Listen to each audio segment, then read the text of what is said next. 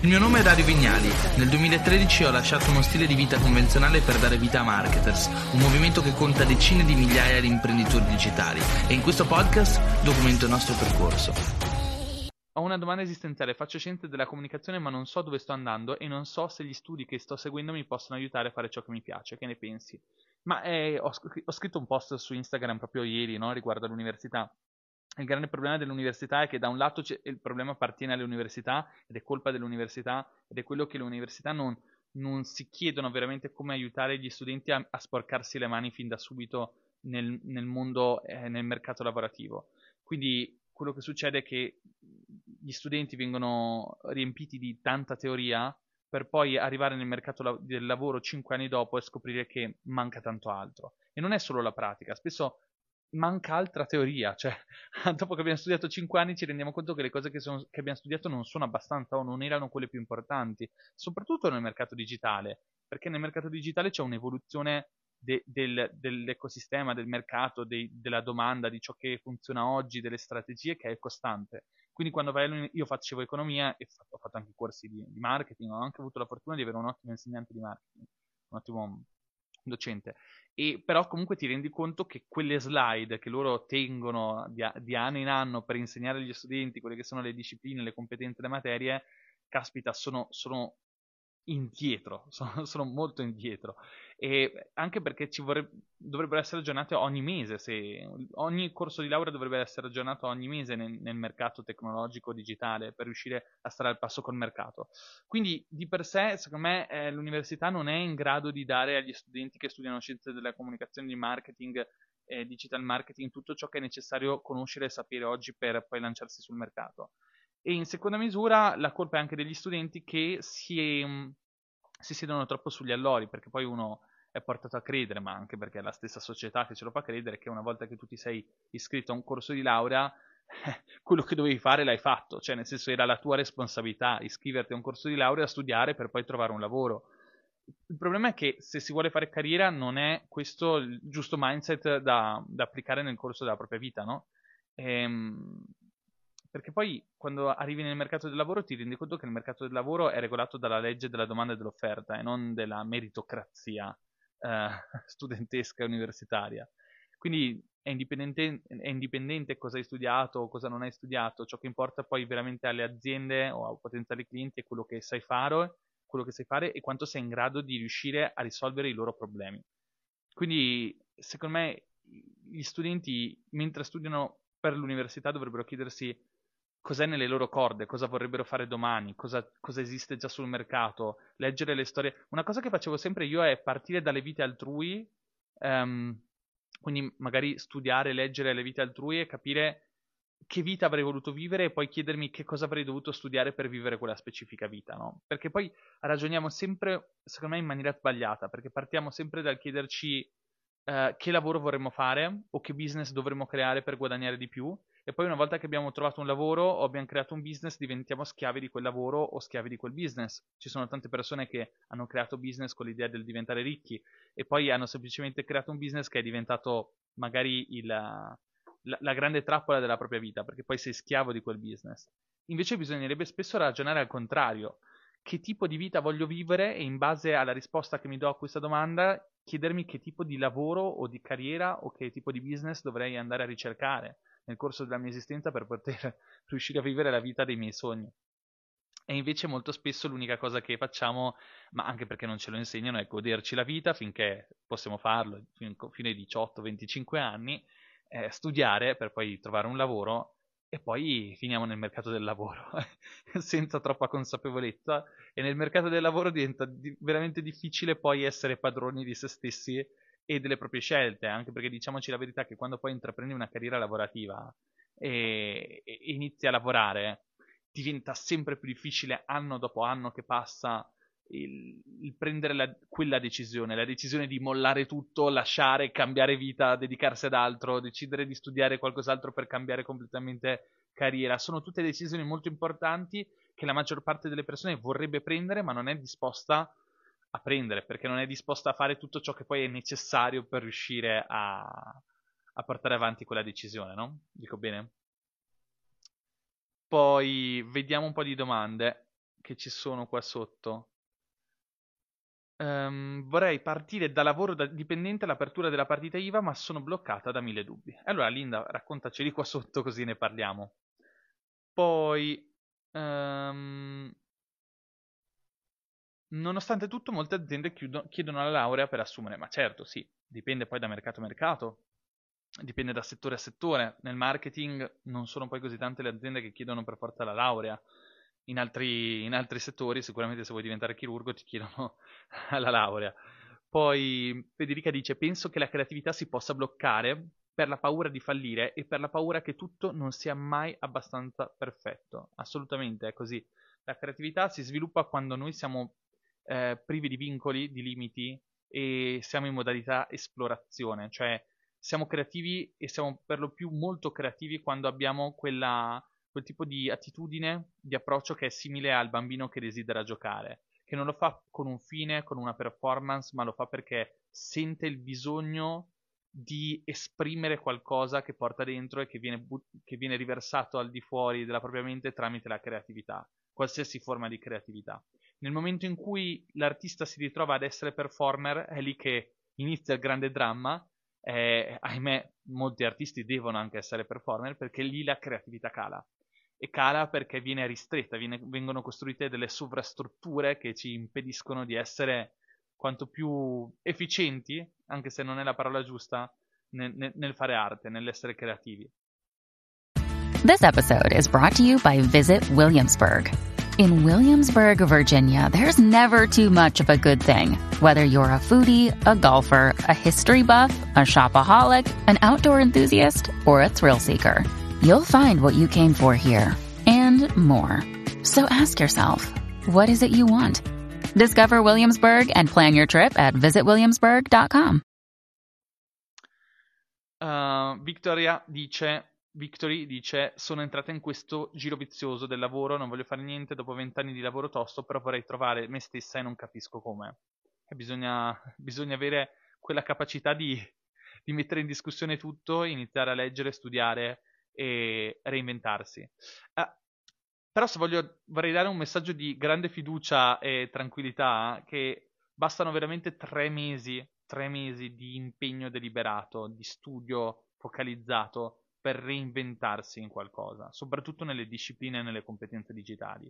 Ci sono certo cose come il diventare chirurgo che richiedono 7 anni di studio, 10 anni di studio inclusa la pratica, ci sono invece altre cose come un lavoro nel mercato digitale o lavori specifici come il graphic designer dove se ci si mette per 3 mesi veramente ad aggiornare le proprie competenze, a studiare tanto, alla fine si riesce a reinventare quella che è la propria carriera.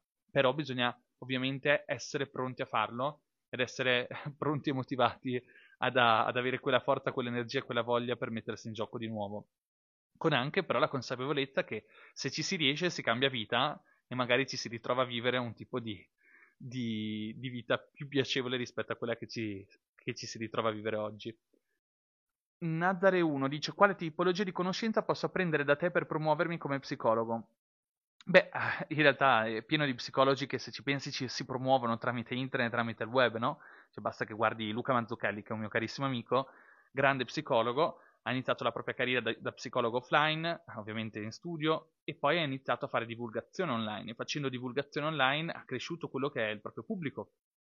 E quando ti crei un pubblico, ovviamente crei prima di tutto autorevolezza. Se hai un pubblico sei autorevole agli occhi di tutte le altre persone.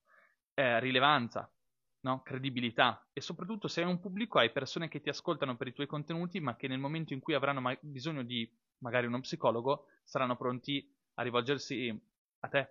No? Ed è esattamente ciò che è successo a Luca Mantucchelli. Pensate che Luca aveva talmente tanta richiesta di, di persone che si volevano rivolgere a lui come psicologo che ha costruito un franchise intero no, di, di, psicologi e studi di psicologia in Italia. Questo è per dire, eh, questo è ciò che succede no, quando grazie alla rete ti costruisci un pubblico e diventi autorevole e credibile agli occhi di migliaia o decine di migliaia o centinaia di migliaia, come nel caso di Luca, di persone.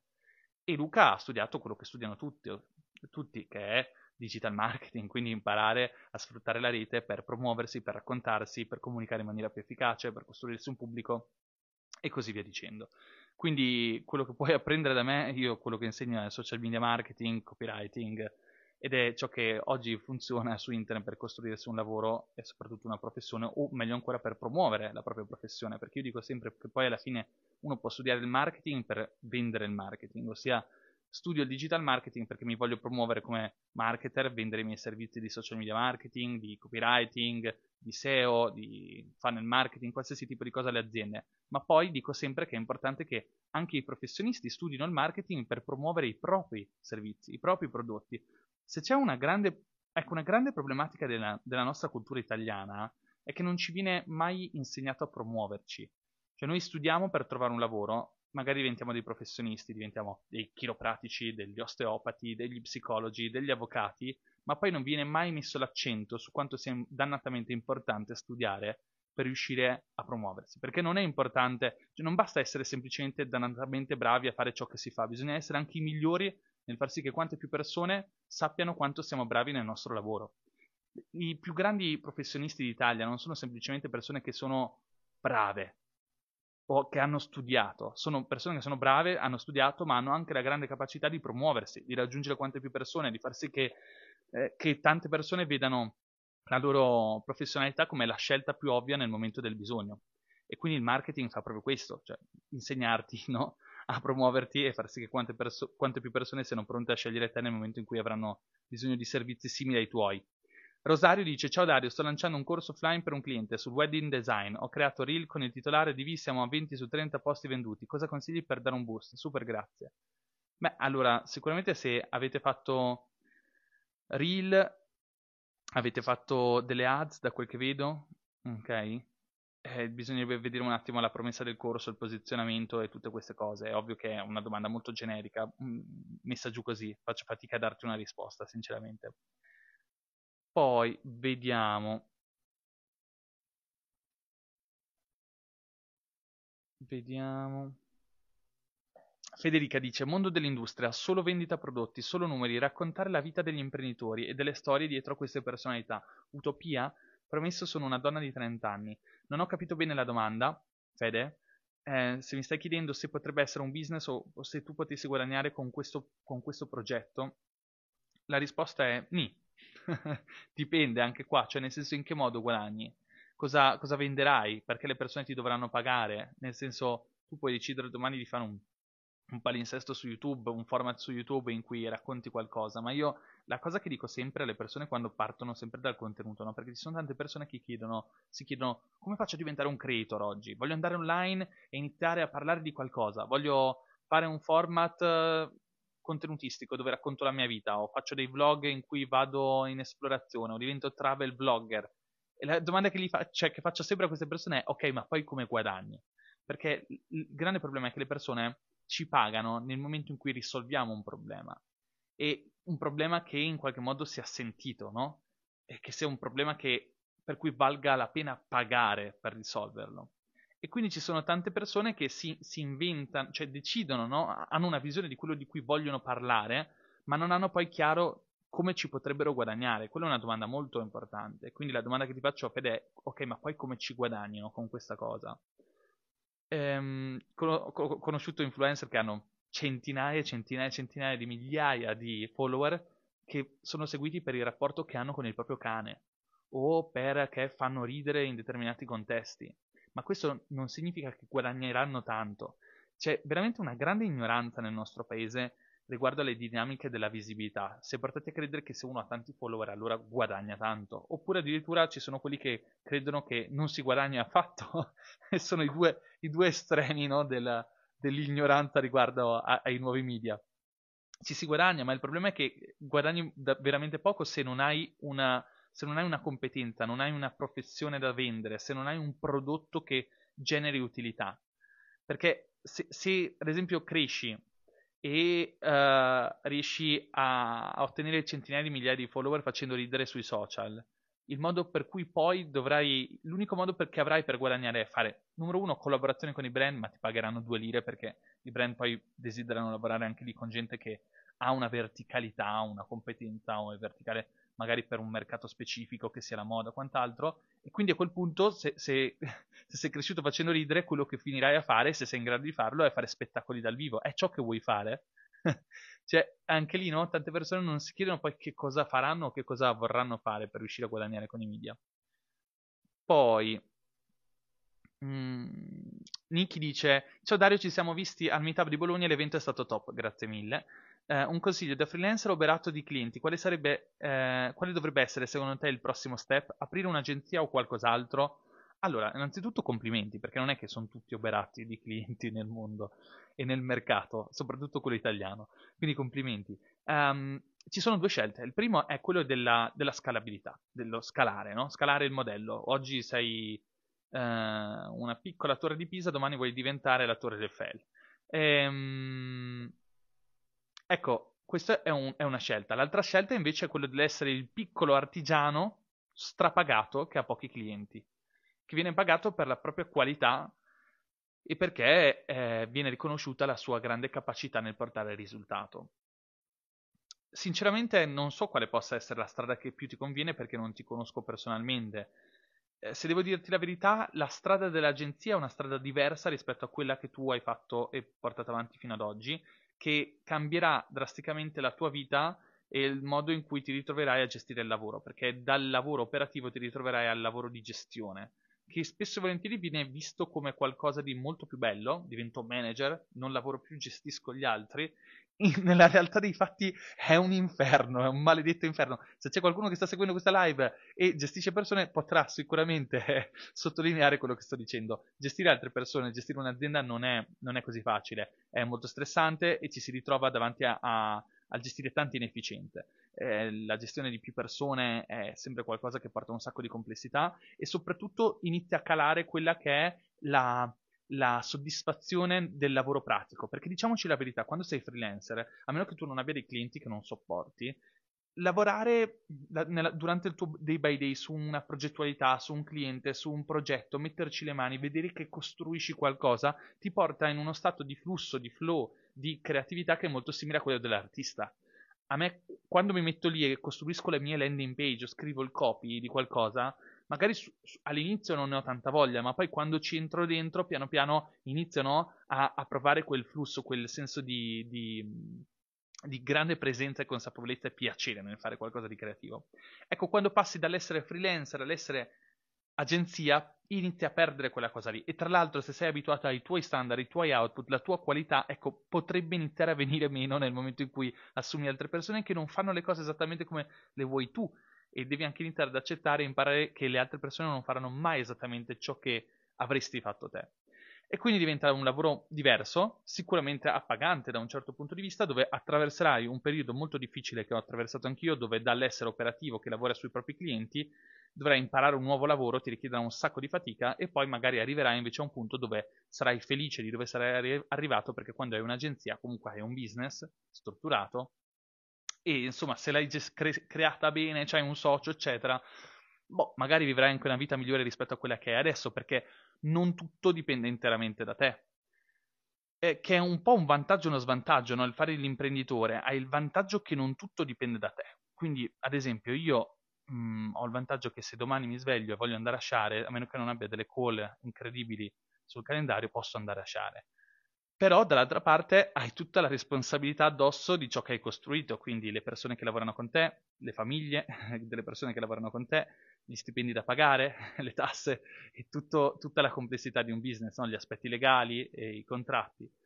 Invece, se decidi di diventare un artigiano, anche lì, eh, l'artigiano, tra virgolette, ovviamente, l'artigiano super pagato, la boutique, no? L'artigiano boutique, anche quello può essere una strada. È, è una strada comunque che ha dei contro, perché rimarrai sempre ehm, legato al tuo lavoro, cioè sarai te l'artefice del tuo lavoro e le tue ore giornaliere per realizzare quello che vendi le dovrai fare però potresti arrivare a guadagnare tanto. Cioè, se tu hai già un, un, bel po' di clienti che arrivano, tu semplicemente quello che devi fare è testare l'elasticità della domanda al prezzo. Quindi ogni mese, ogni due mesi, ogni tre mesi aumentare i prezzi e fare una review di quelli che sono i tuoi clienti. Quindi cercare di capire quali clienti ti portano tanto con un effort giusto e quali clienti invece ti portano poco o tanto ma ti richiedono tantissimo effort e quindi andrebbero tagliati perché ci sono dei clienti tossici che, che rendono molto molto difficile passarsela bene nel, nel corso della propria quotidianità. Quindi questo è il lavoro che è la domanda che ti devi porre e sono le due scelte che potresti fare. Um, poi vediamo um, vediamo un po' di domande. C'è Pier Maloso Mia, Pier Maloso Mia che dice ciao Dario, da qualche mese ho iniziato la carriera da copywriter grazie a Copymastery. Grande, super onorato. Eh, per chi non lo sapesse, Copymaster è il nostro corso. E ora mi trovo un po' bloccato nel creare il mio tariffario. Ci sono cifre standard da cui partire? No. no, in linea di massima no. Io, o meglio, non che io sappia, non c'è una congettura del mercato che prevede delle cifre standard. E quando io ho iniziato, ho iniziato di pancia a lavorare e lavoravo per veramente poco perché avevo anche un po' di sindrome dell'impostore. Quindi, ad esempio, realizzavo blog e lo facevo per 300 euro, che era pochissimo. E, ehm, quindi, quindi, ognuno di noi sa il proprio prezzo di pancia. È il, è il prezzo che ti puoi permettere di dire ad alta voce credendoci, ok? Detta come va detta eh, col tempo arriverai ad aumentare questo prezzo. Ovviamente, attenzione a fare il prezzo giusto per cui ti senti felice riguardo a ciò che stai facendo. Cioè all'inizio a me andava bene fare 300 euro perché non avevo clienti, quindi ne avevo 3. Non mi richiedeva tanto tempo fare quelle cose lì, magari qualche ora durante il mese. E quindi per me era accettabile l'idea di fare quel lavoro a 300 euro. Dopo un po' non è più stato così. Quindi ho iniziato ad aumentare i miei prezzi fino a che non sono arrivati sempre più clienti e quindi ho, continuato ad aumentare sempre di più i miei prezzi. Quindi non, non c'è uno standard. Eh, ti dico, ottimi copywriter prendono 100 euro d'articolo. Ci sono bravi articolisti che scrivono ottimi articoli per 3 euro. Rendiamoci conto. 7 euro, 15 euro. Io personalmente i copywriter bravi con cui lavoro esterni li pago 100 euro d'articolo, ma perché è quello che in, que- in, quel contesto posso pagare, è un articolo. Se devo pagare invece per fare una landing page di un prodotto che so che fatturerà centinaia di migliaia di euro, sono disposto a pagare ben di più. Quindi capisci anche bene che non c'è semplicemente un pagamento a parola, cioè, o dipende dal placement, ossia dove andrai a pubblicare quel contenuto, quanto il contenuto che tu stai creando è proporzionale a ciò che fatturerà l'imprenditore grazie a quel contenuto. Quindi ci sono tante riflessioni da tenere a mente e anche la storicità ehm, del rapporto di collaborazione col cliente. Quindi se lavoro da tanti, an- da tanti anni con un cliente significa che il cliente è molto soddisfatto di me e ha paura nello scegliere qualcun altro o dover eh, sostenere dei, dei, costi di cambiamento del freelancer, no? E questo è un grande problema perché se tu hai, lavori con una persona di cui sei soddisfatto, quella persona domani ti dice vado via è un dramma perché trovane un altro che capisca, che capisca e conosca bene il tuo business, che sappia scrivere nel modo in cui interessa a te. Caspita, non è facile, no? Quindi sei disposto a pagarlo di più. Um, vediamo un po'. Damiano, cosa pensi di chi crea ebook con ChatGPT e li vende tramite Shopify? Raga, allora, questa è la domanda più vecchia del mondo, cioè nel senso queste sono cose che esisteranno sempre, no? Ci sono queste opportunità di guadagno, micro momenti della storia in cui si possono guadagnare dei soldi andando a fare soldi sull'ignoranza delle persone. Il grande problema è che poi questi modelli durano poco perché le persone iniziano a capire come funziona, quindi crolla il modello e devi reinventarti qualcos'altro e andare a fare qualcosa di nuovo. E quindi che dire, cioè nel senso, il grande, è, è come chi... Mm, il grande problema, me, di chi è alla costante ricerca no, di tutte queste metodologie di guadagno online, che un tempo era compila i sondaggi e vieni pagato 10 cent a sondaggio, è che a un certo punto quella cosa lì non funzionerà più e te ne dovrai inventare un'altra. E quindi sei sempre lì che stai costruendo qualcosa, ossia investendo il tuo tempo su qualcosa che morirà domani, che, che dovrà cambiare, e sei sempre lì che costruisci per poi distruggere, costruisci per poi distruggere, quindi non stai investendo su qualcosa che abbia un tasso di interesse composto nel lungo periodo. Se invece tu investi nell'acquisizione di una competenza, quella cosa lì non ti verrà mai portata via ed è qualcosa che alla lunga ti renderà autorevole in un mercato o ti darà vis- la visione giusta per poi costruire qualcosa. Se tu investi su una competenza oppure crei un business, se crei un business stai creando qualcosa che ha un valore, cioè tu ci dedichi 8 ore, 10 giorni, 10 anni, ma poi a un certo punto magari quel business lo venderai o andrà avanti senza di te. Quindi c'è un valore intrinseco in quello che stai facendo. Invece quando ti focalizzi su queste micro, micro opportunità e metodi di guadagno che vengono venduti dai guru su come guadagnare online, magari in poco tempo o in maniera super semplice anche se non sai niente da casa, anche se non hai il computer, eccetera. Sono tutte cose che lasciano un po' il tempo che trovano a parte che la maggior parte sono truffe, cioè sono proprio truffe. Eh, e, e, poi ce n'è invece una buona parte che magari non sono truffe, ma sono cose che, numero uno, statisticamente non è detto che ce la farai. E tu hai già speso un sacco di soldi comunque per, per imparare a farlo. E numero due, non è detto che quella cosa durerà per tanto tempo, no? Invece se studiamo i fondamentali del business o studiamo le competenze, le competenze ci rimangono per tutta la vita. Se ci facciamo un portfolio di competenze significa che diventiamo spendibili sul mercato. Spero che questa live diventi un podcast perché me ne sono perso un bel pezzo e so già che mi sono perso del super valore, grazie mille. Raga, cercherò di renderle tutte podcast. Tra l'altro, la diretta che abbiamo fatto l'altro giorno è già in formato podcast su Dario Vignali Podcast su Spotify. Quindi basta che andate su Spotify, cercate Dario Vignali Podcast, ascoltate il podcast e lasciate una recensione. 5 stelline, non vi costa niente. Allora, eh, poi. Mm, ok. Ciao Dario, Smart Working. Esiste una piattaforma internazionale in cui le aziende possono cercare e trovare professionisti, designer, per esempio, da assumere da remoto. Allora, numero uno, i marketers c'è. Se andate su wearemarketers.net, noi abbiamo fatto una job board, che è la prima job board italiana pensata soprattutto per i, lavoro, i lavori da remoto. Quindi se voi avete studiato i nostri corsi, ma anche se non avete studiato i nostri corsi, Lì trovate un sacco di annunci di lavoro che vengono aggiunti ogni settimana da aziende che cercano digital marketer, copywriter, eh, professionisti del digital per lavori che vengono, più, cioè che vengono richiesti per lo più da remoto. Quindi è esattamente quello che dici te. Quindi andate su wearemarketers.net e eh, fate clic su job board in alto nel menu. E lì trovate praticamente le aziende che vogliono trovare professionisti per ass- da assumere da remoto e se non da assumere da, la, con cui lavorare da freelancer. Se no ce ne sono tante altre, in lingua inglese c'era Odesk che mi sa che ora si chiami Upwork, U-P-W-O-R-K, eh, c'era freelancer.com, eh, c'è Fiverr, però eh, Fiverr è una piattaforma dove i lavori vengono un po' pagati poco, quindi è un po' una star ribasso dove vai, ti proponi per poco, eh, quindi non te la consiglio. Poi vediamo Analisa di nuovo una domanda sul pricing. Come capire quanto far pagare una consulenza one-to-one tratto crescita personale? Grazie, parto da zero ma voglio crederci. Secondo me puoi farti pagare tra 1 e 1500 euro l'ora, tra 1 euro e 1500 euro l'ora. Dipende da te, dipende da quanto sei autorevole, quanto sei credibile, quanto il mercato ti vede come un punto di riferimento. Meno valore hai, meno ti farai pagare. Io non so esattamente qual è la risposta a questa domanda. Quello che ti invito a fare è cercare sempre di sondare quanto le persone sarebbero disposte a pagare per l'ora che, hanno, uh, che, che sono interessate a fare. No? Quindi una cosa che si fa spesso è fare degli API test. Uh, se ad esempio domani apro un blog e, metto, e creo una pagina dove vendo le mie consulenze, magari una cosa che potrei fare è che ogni settimana provo a, prima parto basso, ok, metto 27 euro l'ora, 57 euro l'ora, e ogni settimana continuo ad aumentare i prezzi e vedo quanto cambiano no, le richieste di consulenza. Se iniziano a diminuire a un certo livello, riporterò i prezzi un pelo più bassi e questo mi consentirà pia- piano piano di trovare lo sweet spot per trovare la mia tariffa oraria migliore in assoluto. Però ovviamente poi nel tempo devo anche impegnarmi per lavorare sulla mia credibilità, la mia autorevolezza per riuscire a, a poi chiedere di più. Non so se avete seguito il piccolo corso al copy dentro Marketers Pro, lì dentro secondo me questo concetto è spiegato molto bene dentro Copy Strategy. Quindi se, se siete iscritti a Marketers Pro seguitevi quel corso perché secondo me vi aiuta veramente tanto e fa tanto la differenza. Ok?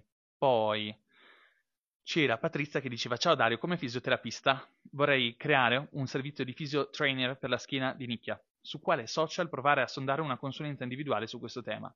Ecco, dipende, secondo me, eh, Patrizia, dipende da dove stanno i tuoi clienti, dove potenzialmente i tuoi clienti cercano quella tipologia di contenuto. E la risposta è un po' ovunque.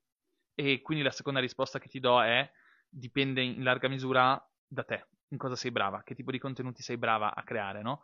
Perché tu oggi puoi decidere di fare dei contenuti per trovare clienti su Instagram, puoi decidere di farlo su Facebook, puoi decidere di farlo su YouTube o puoi decidere di farlo su TikTok. Ora, eh, rimaniamo sul fatto che chi ha problemi di mal di schiena spesso magari ha un'età un, un, sopra i 25 anni, ipotizziamo, e comunque chi è più alto spendente ha più di 35 anni, quindi ipotizziamo di stare tra i 35-55, semplicemente perché sopra i 55-60 magari c'è una minore predisposizione all'utilizzo de, de, de, del digital e dei contenuti online, quindi starei su quel segmento lì.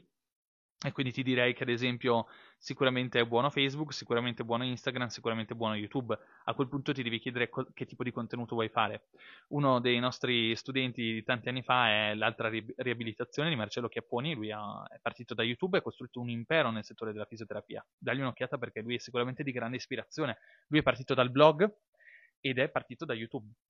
Ed è stato molto importante questa scelta perché comunque se tu vai su tramite se tu crei un blog o vai su un canale, crei un canale YouTube, hai la possibilità di, um, come potremmo dire, uh, riuscire a, a, ingaggiare tutte quelle persone che hanno un intento di ricerca verso un problema. No? Se, se una persona soffre mal di, schiena, di mal di schiena, va su Google e cerca come risolvere il mal di schiena e trova i blog, trova gli articoli di blog, magari trova te, oppure va su YouTube, esercizi per il mal di schiena, dico bene? E quindi in questo modo tu becchi, raggiungi già le persone che hanno il problema e sono alla ricerca di una soluzione per cui sono disposte a pagare. Se invece tu lo fai su TikTok o lo fai su Instagram, lo svantaggio qual è? Lo svantaggio è che tu semplicemente sei un'interruzione nel flusso di scrolling e cazzeggio della vita di qualcun altro, che sei lì che scrolla e a un certo punto trova il tuo video in cui parli di fisioterapia, di mal di schiena e quindi capisci che diventa molto più difficile trovare il target, trovare il tuo potenziale cliente che è interessato in quel momento a comprare un servizio da te. Ecco perché io sinceramente ho sempre trovato più valore nelle piattaforme che ti consentono di eh, riuscire a targetizzare trovare persone che hanno già l'intento di ricerca perché sono già predisposte all'acquisto. E pensate che il 99% delle persone perde tempo su Instagram, su TikTok, eccetera, e non si caga minimamente la SEO, non si caga YouTube, dove sono le piattaforme dove le persone veramente cercano. Sono motori di ricerca prima di essere social media. Questa è una presa di consapevolezza che secondo me in pochi hanno. Mattia dice: Ciao Dario, sto guardando il tuo corso e mi sta piacendo un sacco. Complimenti. Quale stai guardando, Matt? Grazie mille. Come si scala un videogame? Dipende. In, poi in che senso? Cioè, in, in guadagni, in pubblico, in visualizzazioni. Il videogame è uno dei mercati purtroppo più difficili in assoluto, a meno che non fai qualcosa di altamente virale che sia predisposto a un'alta diffusione, no? come per esempio Razzle, tutti i minigiochi che sono nati nelle posture e hanno avuto una grande diffusione in poco tempo. Social Media Frameworks, fino a quando è aggiornato il corso? Jason, Social Media Frameworks è nuovo, quindi cioè, è aggiornatissimo, non, non, non, può essere più aggiornato di così, è da qualche mese che è sul mercato, quindi è un, penso il nostro ultimo corso rilasciato, dedicato ai social media, quindi è assolutamente mh, aggiornato, tra l'altro per chi si è iscritto alla lista d'attesa dovrebbe essere arrivata oggi una, un'email con uno sconto per poter entrare in Social Media Framework. Se avete dei problemi scrivete all'assistenza, andate sulla pagina di vendita di Social Media Framework e scrivete all'assistenza. Uh, c'è la live chat in basso a destra. Poi, um, se si ha un amico con una competenza, dice Damiano, sarebbe una buona idea creargli un personal brand e digitalizzarlo e come andrebbero divise le quote in tal caso? Sicuramente ha perfettamente senso, bisogna vedere quanto è una tua idea o è anche una sua idea e soprattutto quanto siete disposti e disponibili nel lavorare assieme, quanto siete avete la stessa visione comune. Eh, gran parte del nostro modello di business in Accelerator, Marketers Accelerator, che è la nostra agenzia, è proprio prendere persone che sono competenti in delle materie e promuoverle e fa- aumentare il loro pubblico e costruire dei prodotti assieme a loro e poi costruire un'azienda assieme a loro. E l'abbiamo fatto con tante persone, no? L'abbiamo fatto con Giulia Calcaterra, l'abbiamo fatto con Yoga Academy, l'abbiamo fatto in diversi contesti. Ad esempio, uno degli ultimi clienti è Nicola Triglione, con cui ora abbiamo aperto anche la società. Nicola Triglione è un, è un medico, un chirurgo bravissimo, fortissimo, non un chirurgo, è un cardiologo, fortissimo, super esperto di, bio, di biohacking. E quello che abbiamo fatto è semplicemente eh, trovarci bene l'uno con l'altro, trovare una persona che era molto competente, che è molto competente, e decidere di um, lavorare assieme sulla, sulla sua, sul suo business digitale. Lui aveva già ovviamente lo studio a Milano, lavorava molto bene, guadagnava molto bene, ma ha deciso anche di lanciarsi online abbiamo deciso di costruire una società assieme che va a guadagnare tramite la vendita di servizi, prodotti, formazione, consulenza online. Um, e questo è quello che facciamo. Come dividersi le quote dipende tan- in grande misura da, dai contesti e dalle situazioni. Noi abbiamo società dove abbiamo il 50%, società dove abbiamo il 70%, società dove abbiamo il 30%. Dipende da quanto effort, quanto impegno ci metti, quanto conta di più il tuo lavoro rispetto a quello dell'altro nell'ottenimento del risultato economico. Quanto la persona con cui lavori ha già un pubblico, è già famosa, è già super autorevole. Eh, dipende, no? Cioè, secondo me ogni contesto è a sé stante è ovvio che se vado a fare una partnership con una persona che è già super famosa, eh, all'inizio avrò una percentuale minore, no? Poi magari andrò a ritrattare nel tempo se viene dimostrato che effettivamente il mio lavoro vale quanto il suo. Poi vediamo altre domande. Assurdo social media framework, dice Tony.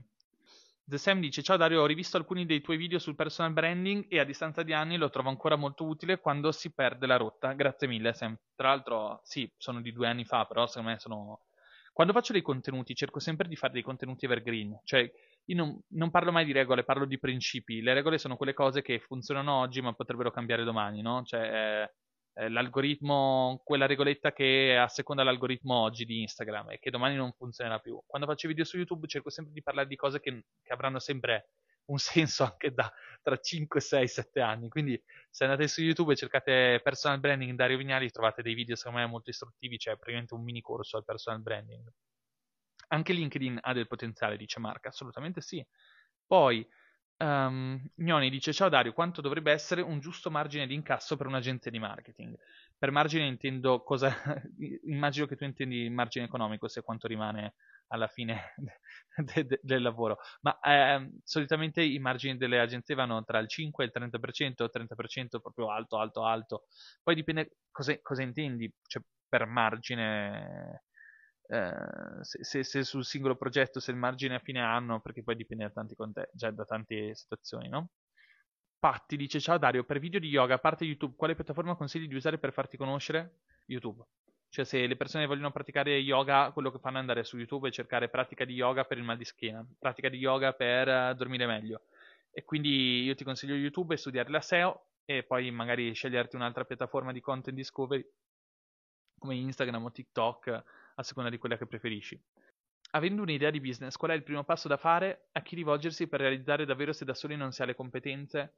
Ma allora Giova, il, il discorso è non, non, provarci neanche di chiedere a qualcun altro di realizzare il business al posto tuo, perché il costo di, di una cosa del genere è sempre elevatissimo, quindi a meno che tu non abbia centinaia di migliaia di euro, per startuppare la tua idea e quindi considerarti un investitore e trovare quindi un co-founder tecnico che faccia il lavoro al posto tuo, la vedo una, una scelta molto difficile. Quando tu fai impresa, ciò che fai solitamente è avere l'abilità tecnica per riuscire a realizzare quella cosa. Poi magari ti servono dei soldi perché, perché hai bisogno di fare, ti servono più persone, più cose. Allora in quel caso vai da un investitore, fai un pitch, fai un pitch deck, crei una presentazione, presenti la tua idea a più investitori e raccogli dei, dei soldi.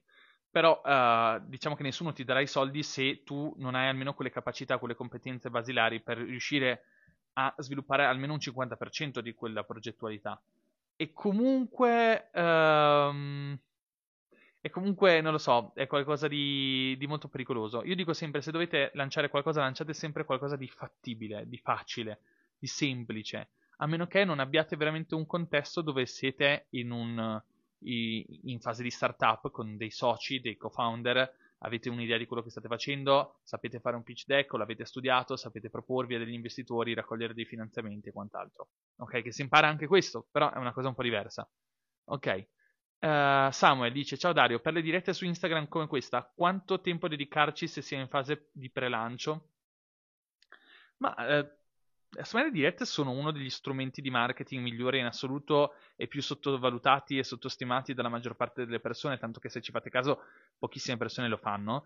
In realtà le dirette sono uno strumento di conversione incredibile, incredibile. Eh, pensate già in questa diretta, no? È da un'oretta che siamo live sono entrate un sacco di persone che magari non hanno una vaga idea di chi sia, cioè non so perché, magari mi seguono da poco tempo, non sanno tutto ciò che ho fatto nella mia vita, ho realizzato, costruito, fatto e non hanno idea di cosa vendo soprattutto.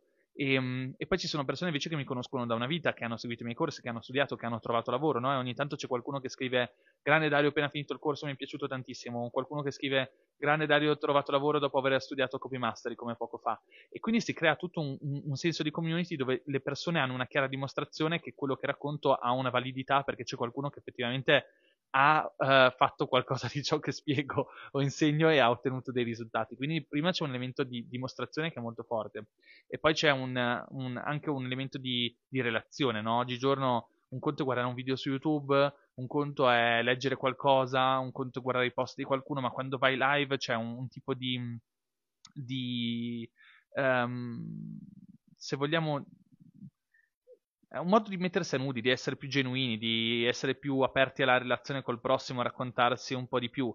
E quindi è anche più facile costruire fiducia con il pubblico. E soprattutto è anche un, uno strumento straordinario, straordinario per raccogliere dei dati. Dei dati perché io leggo tutte queste domande, cioè non è che sto passando qui la mia ora gratis perché mi sto divertendo, anche per quello, perché a me piace un sacco in realtà parlare, fare dirette, cioè se nella vita ideale, se mi strapagassero per fare una sola cosa, andrei live tutti i giorni e farei lo streamer magari, parlando di marketing e di business, ma non posso parlare di marketing e business senza fare marketing e business, quindi ho anche un lavoro da portare avanti e non posso fare solo dirette. Ehm, tutto questo per dire che in realtà, secondo me, ehm, è, un, è, uno strumento straordinario, cioè fare live è uno strumento straordinario e in fase di prelancio di un prodotto, se stai lanciando qualcosa e è, è già un pubblico a cui è esposto ovviamente è esposto al marketing che stai facendo, è un ottimo strumento anche per raccogliere dati. Quindi tutto ciò che sto facendo lo sto facendo anche per leggere ciò che mi scrivono le persone, capire il mio pubblico che problemi ha, che cosa vuole raggiungere nella propria vita, capire che, che tipo di, in che situazione si trova a livello professionale lavorativo, quali sono i dubbi più ricorrenti, i problemi più ricorrenti e quindi dialogare in questo modo è molto importante per raccogliere dati e capire anche chi hai dall'altra parte, perché il business, cioè, al di là dei numeri ci sono le persone, no? Eh, che, che, stanno dietro a quei numeri. E colui che è un bravo copywriter è prima di tutto un grande ascoltatore, un bravo eh, empatizzante della rete, colui che riesce a capire le altre persone. Ok, grazie Dario, grazie per quanto valore dai a chi ti segue, grazie Giova. Anche Marketers Pro infatti è stata la svolta definitiva, grande Stefi, sono super contento che tu ti, trovi, ti trovi bene con Marketers Pro. Sono arrivate un sacco di domande tutte in una volta. Uh, Gallico dice Davide, ma prima di fare dirette devi avere un audience importante, come la prepari? Beh, allora, a parte che non è vero, cioè secondo me no, è tutto sbagliato non è vero che bisogna avere un audience importante. Bisogna essere bravi nel coltivare un piccolo pubblico caldo, perché il piccolo pubblico caldo è ciò che poi ti porta a ulteriore pubblico.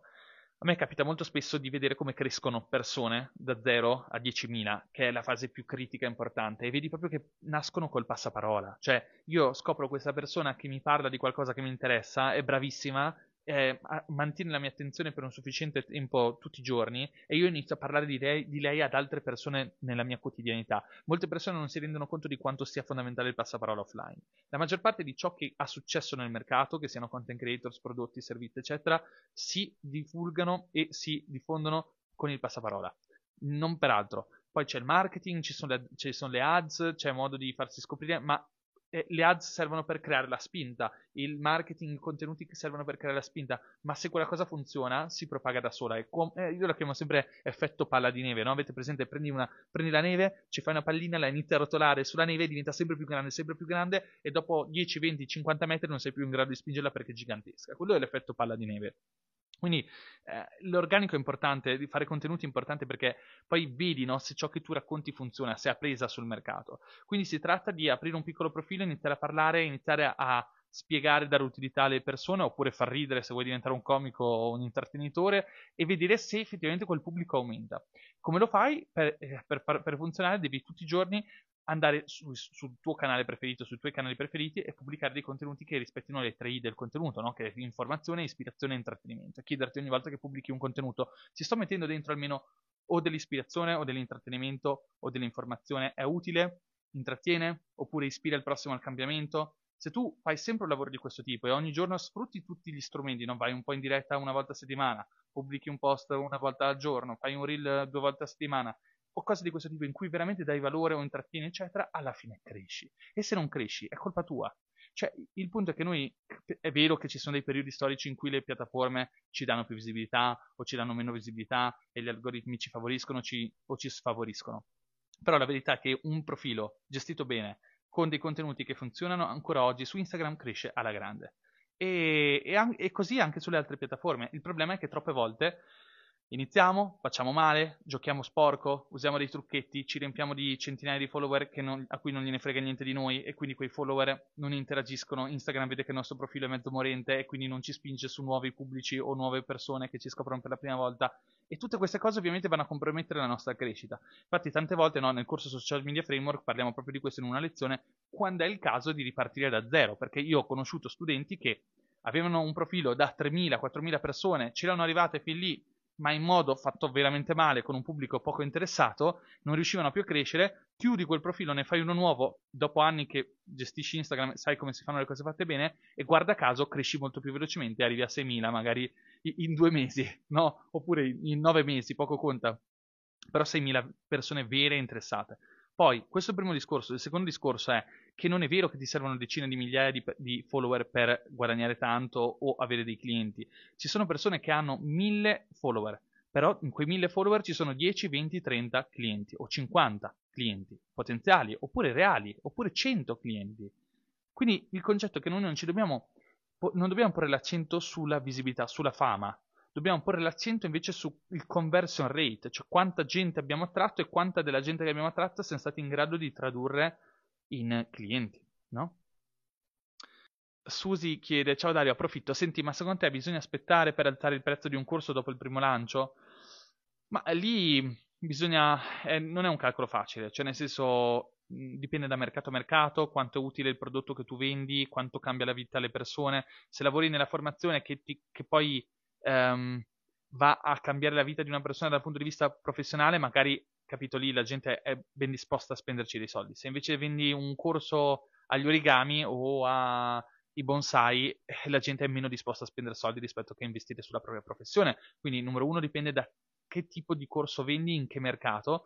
Ehm, la, la, seconda cosa, ovviamente, da, su cui riflettere è i dati pregressi, cioè quanto ha convertito il corso con un determinato prezzo eh, in, in, passato, cioè su mille persone che avevi che si sono iscritte alla lista di lancio, quante hanno comprato? Perché se il conversion rate è altissimo ci dà una chiara eh, idea del fatto che potremmo effettivamente andare ad aumentare i prezzi e quindi, e quindi vedere un guadagno più consistente la, al lancio successivo. Se invece cioè, vediamo che il conversion rate è basso, andare ad aumentare il prezzo non so quanto sarebbe sensato. L'altra cosa è quanto è unico quel prodotto, cioè qua, se ci sono alternative nel mercato, il nostro prodotto è molto specifico, verticale su qualcosa e non ci sono tanti competitor, perché se molta, uh, se ci sono tanti prodotti concorrenti diventa difficile per noi alzare il prezzo, a meno che non abbiamo qualcosa di unico o specifico.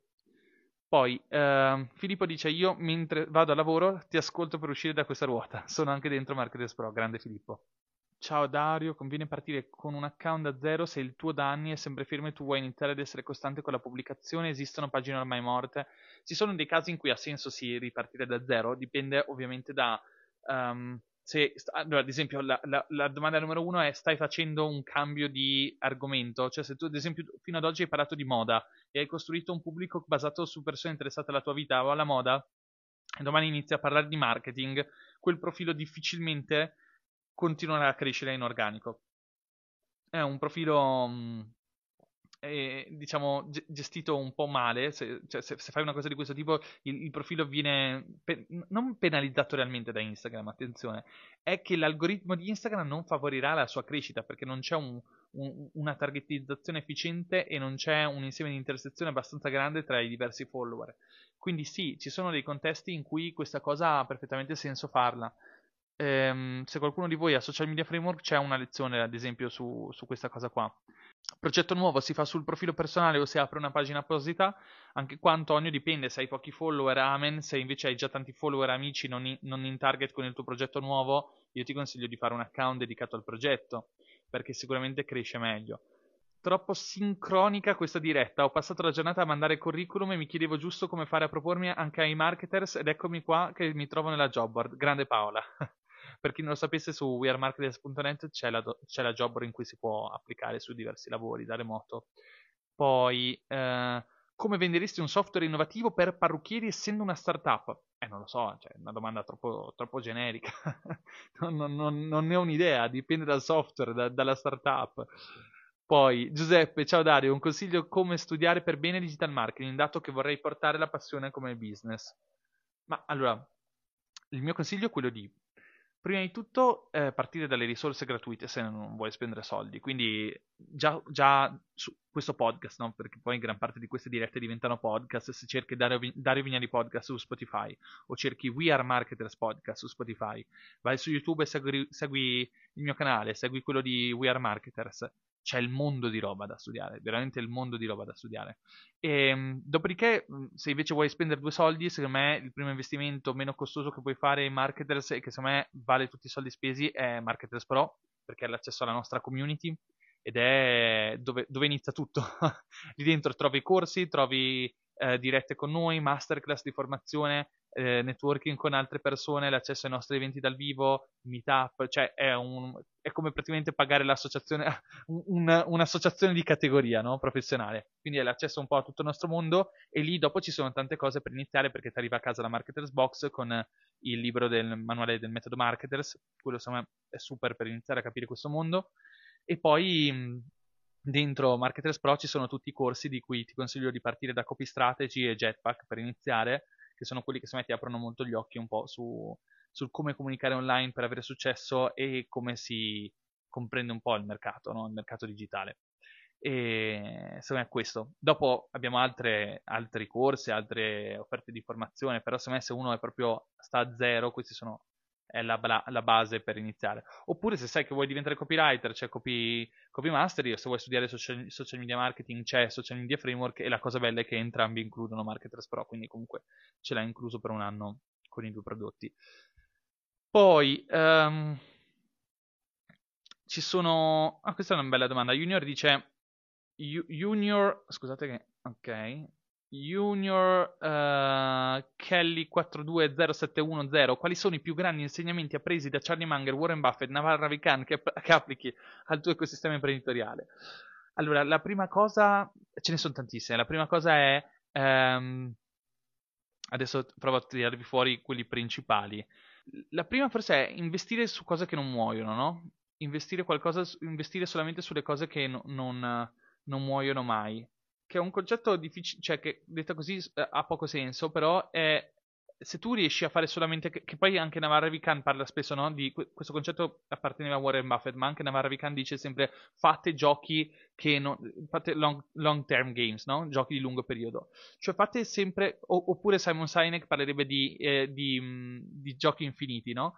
Che, che, cosa significa? Significa che noi nella vita possiamo decidere di fare giochi finiti o giochi infiniti possiamo decidere di fare cose di breve periodo come ad esempio cercare di guadagnare qualcosa facendo un ebook in dropshipping eh, su Amazon o facendo uno store in dropshipping che poi avrà vita breve e tra due anni dovremo reinventare qualcosa. Oppure possiamo dedicarci nel, fa- nel fare nella vita solamente cose che ci rimangono cioè fare cose che avranno sempre un futuro. Se io oggi inizio a scrivere su un blog e inizio a scrivere ogni settimana su quel blog, lo potrò fare per sempre, avrà sempre un tasso di interesse composto, cioè quel, quell'effetto di palla di neve di cui parlavamo prima si, si, si ingaggerà e continuerà no, a portare risultati o crescere. Se io oggi investo su delle competenze, le competenze mi rimarranno per sempre. Dico bene? Cioè se io oggi imparo il public speaking, imparo a scrivere, imparo il copywriting, imparo a vendere. Sono tutte competenze che effettivamente mi rimarranno per sempre e andranno a costruire un portfolio di competenze che ovviamente concorre al mio successo personale o professionale nella vita. Quindi investire sempre sulle cose che non cambiano, ok? Eh, perché ci sono tante, tante persone che, che, hanno investito la loro carriera su cose che cambiano. Ad esempio, un mio carissimo amico era diventato super esperto di Snapchat, aveva fatto il corso più seguito d'Italia in Snapchat, era il, il professionista numero uno d'Italia in Snapchat. Snapchat, raga, non esiste più. Oppure, quindi anche lì stare attenti sempre per cosa ti verticalizzi, ti, ti professionalizzi. Devi sempre scegliere delle cose che rimarranno per sempre. Altra cosa eh, di Warren Buffett e Charlie Munger è il tema degli incentivi. Nella vita tutto funziona per incentivo. Noi siamo, siamo come, come specie, siamo portata a fare qualcosa solamente se abbiamo un incentivo sufficiente a farlo. E questo è vero anche per le aziende. Tutto ciò che accade in un'azienda avviene anche per umanità, per amicizia, eccetera, ma soprattutto anche per incentivo. Quindi imparare a capire come funzionano gli incentivi e incentivare le persone, sapere cos'è che funziona e, e porta loro alla motivazione, perché questo crea team di eccellenza e crea un'ottima cultura aziendale. Um, Navarra Vicando, oltre a dire long term, fate long, long term games, uh, dice anche play long term games with long term people. Quindi scegli sempre di fare business con persone di lungo periodo. Che cosa significa? Scegli soci, collaboratori con cui vorresti lavorare per sempre. Quindi persone con cui andresti sempre a cena fuori assieme. Persone con cui stai bene assieme. Persone che potrebbero essere anche tuoi amici. Questo è fondamentale. la maggior parte delle disgrazie imprenditoriali e professionali nella mia vita che ho vissuto sono accadute e successe perché ho deciso di fare dei lavori, dei progetti con persone con cui in realtà ho sempre saputo che non avrei avuto Uh, non avrei dovuto averci a che fare, ecco, diciamoci la verità. Quindi la prima cosa che chiedo quando devo fare un lavoro con una persona, diventarsi socia o altre cose, ci uscirei a cena tutte le settimane con questa persona. E poi ce ne sono, sono, ce ne sono tante in realtà di lezioni loro. Poi, raga, tra pochissimo devo scappare, che sono già le 18.36. Intanto leggo un po' di domande. Stefi dice, vale assolutamente i soldi spesi pro? Grazie mille Stefi, grande ambassador e sostenitrice di Marketers Pro. Uh, perfetto. Mm, Denise mi dice di togliere l'albero, ma io continuo imperterrito perché sono un grande sostenitore del, della magia del Natale. Allora, che può rimanere fino a marzo la magia del Natale, basta sceglierlo. Allora, come si capisce quando è il momento di monetizzare una community? Per vendere corsi si può partire senza? Ma dipende da te, dipende da te. Ci sono due teorie contrastanti, c'è chi dice di aspettare eh, fino all'ultimo, cioè dare valore, dare valore, dare valore e procrastinare più a lungo possibile il momento in cui chiederai dei soldi. E c'è l'altra teoria invece di cui sono anche molto d'accordo sul fatto che se sei un professionista devi dimostrare alle persone che è il tuo lavoro, tu guadagni, è il tuo ambito, chiedi soldi e vendi servizi e prodotti, anche perché non è una cosa che poi deve venire fuori dopo, che eh, non è più accettabile dalle persone che ti seguivano che improvvisamente vendi qualcosa e lo vedono come un cambiamento di etica nel tuo modo di fare. Se è il tuo lavoro, se è la tua professione, se sei una persona credibile, se sei autorevole, autorevole se lavori in quel mercato è normale che chiedi dei soldi in cambio delle tue prestazioni professionali. Quindi non ci vedo niente di sbagliato nel vendere fin da subito qualcosa. Um, poi Uh, poi ci sono tantissime domande qua. Il nome del libro che ti ha cambiato la vita? Oh, non ce n'è solo uno. poi vediamo. Dario, dopo, market, dopo Marketers World ho creato il mio primo marketer, eh, MVP dove mi consigli di promuoverlo per prendere i primi feedback. In questa fase meglio a pagamento o gratis? Eh, dipende, dipende dal mercato, dipende da quali sono i tuoi clienti. Devi promuoverlo nella piattaforma dove sai che i tuoi, i tuoi clienti sono più predisposti a seguirti, cioè i tuoi potenziali clienti, dove sono più predisposti a capire se il tuo MVP è per loro o no.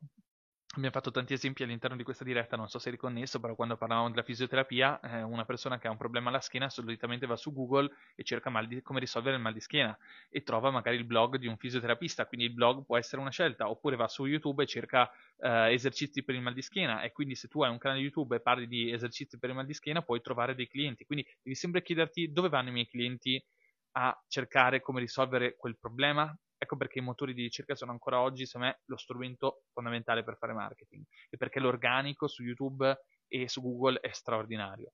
Ma ovviamente poi uno può fare anche ad su Instagram o su Facebook e, e quant'altro. Davi dice cosa si dovrebbe studiare per imparare ad essere carismatici? Il copywriting. Il copywriting unito alla pratica, perché il copywriting è la scienza del saper scegliere le giuste parole per comunicare in maniera efficace e persuasiva, e poi la pratica, perché se vuoi imparare a essere carismatico nella realtà, si tratta poi di eh, essere presente nella comunicazione di tutti i giorni e quando parli con le persone, essere presente e chiederti come sto comunicando, sto comunicando al meglio, sono, sono efficace? Sto gestendo bene la mia voce, sto gestendo il ritmo, il modo in cui parlo, eh, semplicemente decido di parlare in un modo, cioè semplicemente parlo come parlo perché mi viene da farlo o perché ho deciso di parlare in quel modo. Quindi un, un conto è studiare no, le pratiche di comunicazione, eh, che sia public speaking, copywriting, eccetera, un conto e poi è nel day by day, ogni volta che se ne ha la possibilità, fare pratica ed essere presenti nella comunicazione. Tony dice ragazzi comprate Copy Mastery, fidatevi. Grazie mille Tony, grazie per questo endorsement. Sono sempre mm, onorato quando le persone che seguono i nostri corsi e i nostri prodotti fanno dei complimenti in live. È una cosa assolutamente non scontata ed è qualcosa che per me significa tanto. E Mino dice ciao Dario, sempre the best, grande Mino. Eh, poi altre domande. Da dove iniziare a studiare la SEO? Qualche libro o corso in particolare? Ma io la SEO l'ho studiata su Google e c'erano. Mm, mh, tanti articoli sul web gratuiti dove mh, studiarla, poi avevo letto dei, dei libri in inglese, adesso non mi ricordo come si chiamano purtroppo, ho letto due o tre manuali in inglese. Se hai Marketers Pro, tra l'altro dentro Marketers Pro c'è il corsetto quello gratuito alla, alla, SEO, quindi puoi partire da lì, che è molto semplice, e poi secondo me la SEO la si studia anche facendo. Non è così difficile come crediamo. Cioè, c'è un 20-80 che basta per riuscire ad essere effettivamente efficaci in quello che si fa. Grande Valerio Rosso, che si è appena unito a noi. Allora, um, poi c'è qualcuno che diceva Social Media Framework, corso favoloso, dice Clima Lapi. Grande, onorato. Um, poi 150.000 view reel, 200 follower, è un buon CTR o dovrei migliorare il profilo? Ho seguito Social Media Framework e non so se è un buon CTR. Allora, dipende da, da video a video. Solitamente i video molto virali non producono così tanti follower come siamo portati a credere, a meno che non sia posizionato molto bene il personal brand o la persona nel video, la nostra storia. Se hai già studiato, se, se hai studiato social media framework dovresti avere accesso anche a Marketers Pro, quindi se hai accesso a Marketers Pro eh, guardati il corso no, di Copy Strategy, il piccolo corso al copy che abbiamo fatto durante la Copy Week e lì spiego proprio questo concetto, cioè se noi facciamo un contenuto può andare virale, ma le persone magari non si interessano di noi. Eh, le persone si interessano di noi quando noi, come artisti, siamo parte dell'opera. Pensate a tutte le canzoni che diventano virali nel mondo, ma nessuno ne conosce l'artista e dopo due settimane spariscono dalle classifiche e comunque l'artista non è passato alla storia. Perché quell'artista non è riuscito a rendere se stesso parte dell'arte stessa, non è, non è riuscito a far sì che l'arte portasse la propria persona. I grandi artisti sono in prima persona la propria arte. E quindi eh, è normale che magari facendo due, eh, 150.000 view uno faccia 200 follower. Non lo, non lo, posso sapere perché dipende da contenuto a contenuto, però quello che io porto sempre um, come riflessione quando sento questi numeri è prima di tutto le persone difficilmente ci seguono al primo contenuto, magari ci seguono al terzo contenuto.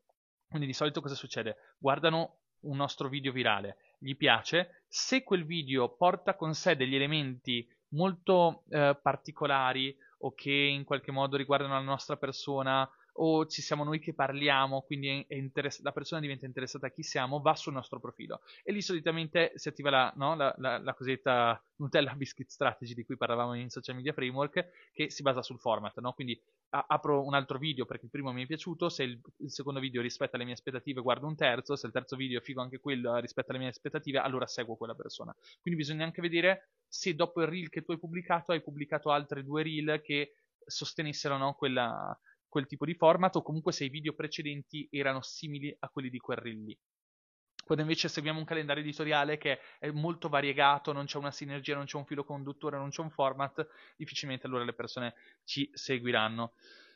Um, poi, um, quando esce Social Media Framework, eh, dovrebbe essere uscito oggi per alcuni che erano in lista d'attesa e per domani riaprono le iscrizioni per tutti quanti.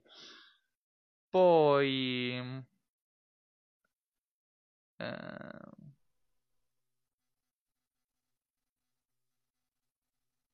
Jennifer dice: Ciao, ho incominciato ora a vedere i tuoi video sul social media marketing. Cosa mi consigli per incominciare a studiare questo argomento? Qualche libro, grazie. Non conosco libri di social media marketing, sinceramente. Ci sono tanti libri, cioè ci sono tanti corsi online. Noi abbiamo questo corso che si chiama Social Media Framework e se no ce ne sono tanti altri, non per forza devi comprare il nostro assolutamente. Però mh, mm, il mio lo consiglio, quello degli altri non li ho mai visti. Allora, uh, ciao Dario, secondo te la, la nicchia turismo può dare ancora qualcosa? Ah, caspita, mi auguro di sì perché abbiamo appena lanciato un tour operator che si chiama Ok Partiamo. E um, quindi mi auguro proprio di sì. E tra l'altro, ragazzi, cioè, questa è una domanda abbastanza. Um, cioè, la mia risposta è ironica nel senso il turismo è uno dei mercati più grandi al mondo e i mercati rimarranno per sempre, cioè cambiano le dinamiche, cambiano i prodotti, cambiano le necessità, cambiano le abitudini di acquisto, cambiano le abitudini no, di consumo, però non è che domani un, prodotto, cioè un mercato non rende più, a meno che non succeda un cataclisma mondiale come ad esempio il Covid che mette in ginocchio per due anni il mercato del turismo, ma in che senso il, cosa ne penso del mercato di, del turismo, cioè se, la nicchia turismo può ancora dare qualcosa, è ovvio che può ancora dare qualcosa. Poi dipende dal contesto, è diversa la domanda se mi dici, secondo te si può ancora guadagnare come travel blogger, come travel influencer o come travel instagrammer? Allora lì c'è una domanda specifica perché non parliamo più della nicchia o del mercato in sé, ma di una metodologia di guadagno e di, un, di un'opportunità di business. Ehm, sto leggendo Costruire uno story brand di Donald Miller. Se lo conosci, che ne pensi? Oddio, sai che forse l'ho letto, ma l'ho letto tantissimo, tantissimi anni fa, non mi ricordo. O forse addirittura non l'ho neanche letto, non mi ricordo. Ehm, altre cose, poi vediamo. Ciao Dario, investiresti sul self-publishing? Anche lì dipende. Cioè, io farei self-publishing se dovessi fare un, un libro mio, però anche cioè, se dovessi mettermi a fare il libro in self-publishing che magari è successo per due o tre mesi, poi dopo crolla, ne devo fare un altro, un altro mercato, eccetera, non sto più investendo in qualcosa che non cambia, sto investendo in qualcosa che cambia di continuo. Quindi sto, sì, magari facendo qualcosa che se tutto va bene questo, questo mese mi parte 2000, 2000 euro, il prossimo mese 2000, ma poi crolla e mi devo reinventare qualcos'altro. Io preferisco sempre cercare di costruire qualcosa su cui lavoro tanto, che poi prenda il via e diventi una palla di neve che aggrega sempre più neve e po- sia portato a diventare un business sempre più grande, no? E questo, questo è ciò che fa la differenza. Travel designer, cosa intendi Michele? Non lo so. Um, Vabbè, comunque erano i 36 quando ho detto che stavo per andare, invece sono i 46. Io vi saluterei, che è stata intanto una diretta molto più lunga del previsto perché sono entrato e ho detto, ma sì dai, facciamo 10 minuti di Q&A e invece sono rimasto qua tipo, mi sa, già un'oretta, sono le 7 quasi. Eh, però vi ringrazio, vi ricordo due o tre cose. Prossimamente organizziamo il Marketers Mastermind, è una settimana di formazione gratuita dove raccontiamo quello che facciamo in marketers, come creiamo, gestiamo e acceleriamo business online interamente digitali nel mercato digitale e mm, di solito ci, ci, divertiamo molto a fare questo Marketers Mastermind, è una, un'iniziativa gratuita a cui si può partecipare, ne parlerò prossimi, nei prossimi giorni nelle storie. E poi domani dovrebbe aprire per tutti quanti Social Media Framework, quindi se qualcuno vuole iscriversi al corso al Social Media Marketing. E poi l'altra, l'altra cosa, niente, che, che, Ah sì, se volete iscrivervi a Marketers Pro, che ne abbiamo parlato stasera, che è la nostra community dove dentro trovate corsi, mastermind, formazione, eh, eventi dal vivo, meetup, eccetera, eh, potete usare il coupon Amicidario per avere uno sconto. Quindi se andate su wearemarketers.net, Amicidario è un coupon che funziona per tutte le persone che erano qui oggi in diretta. Io vi ringrazio, ci vediamo nella prossima diretta e ricordatevi che le dirette le potete ascoltare anche in formato podcast, non tutte, alcune le metto come podcast. Se cercate Dario Vignali podcast su Spotify, trovate il podcast dove trovate sia le dirette sia eh, la versione audio dei video su YouTube e anche altri contenuti. E basta. Napolitano dice: Ma quello da pasta fresca poi ha chiuso? No, Stefano è ancora attivo e tra l'altro lavora con un nostro studente. Raga, un abbraccio a tutti, buona serata, ciao e ci vediamo nella prossima live. Amici Dario, tutto, tutto attaccato il coupon.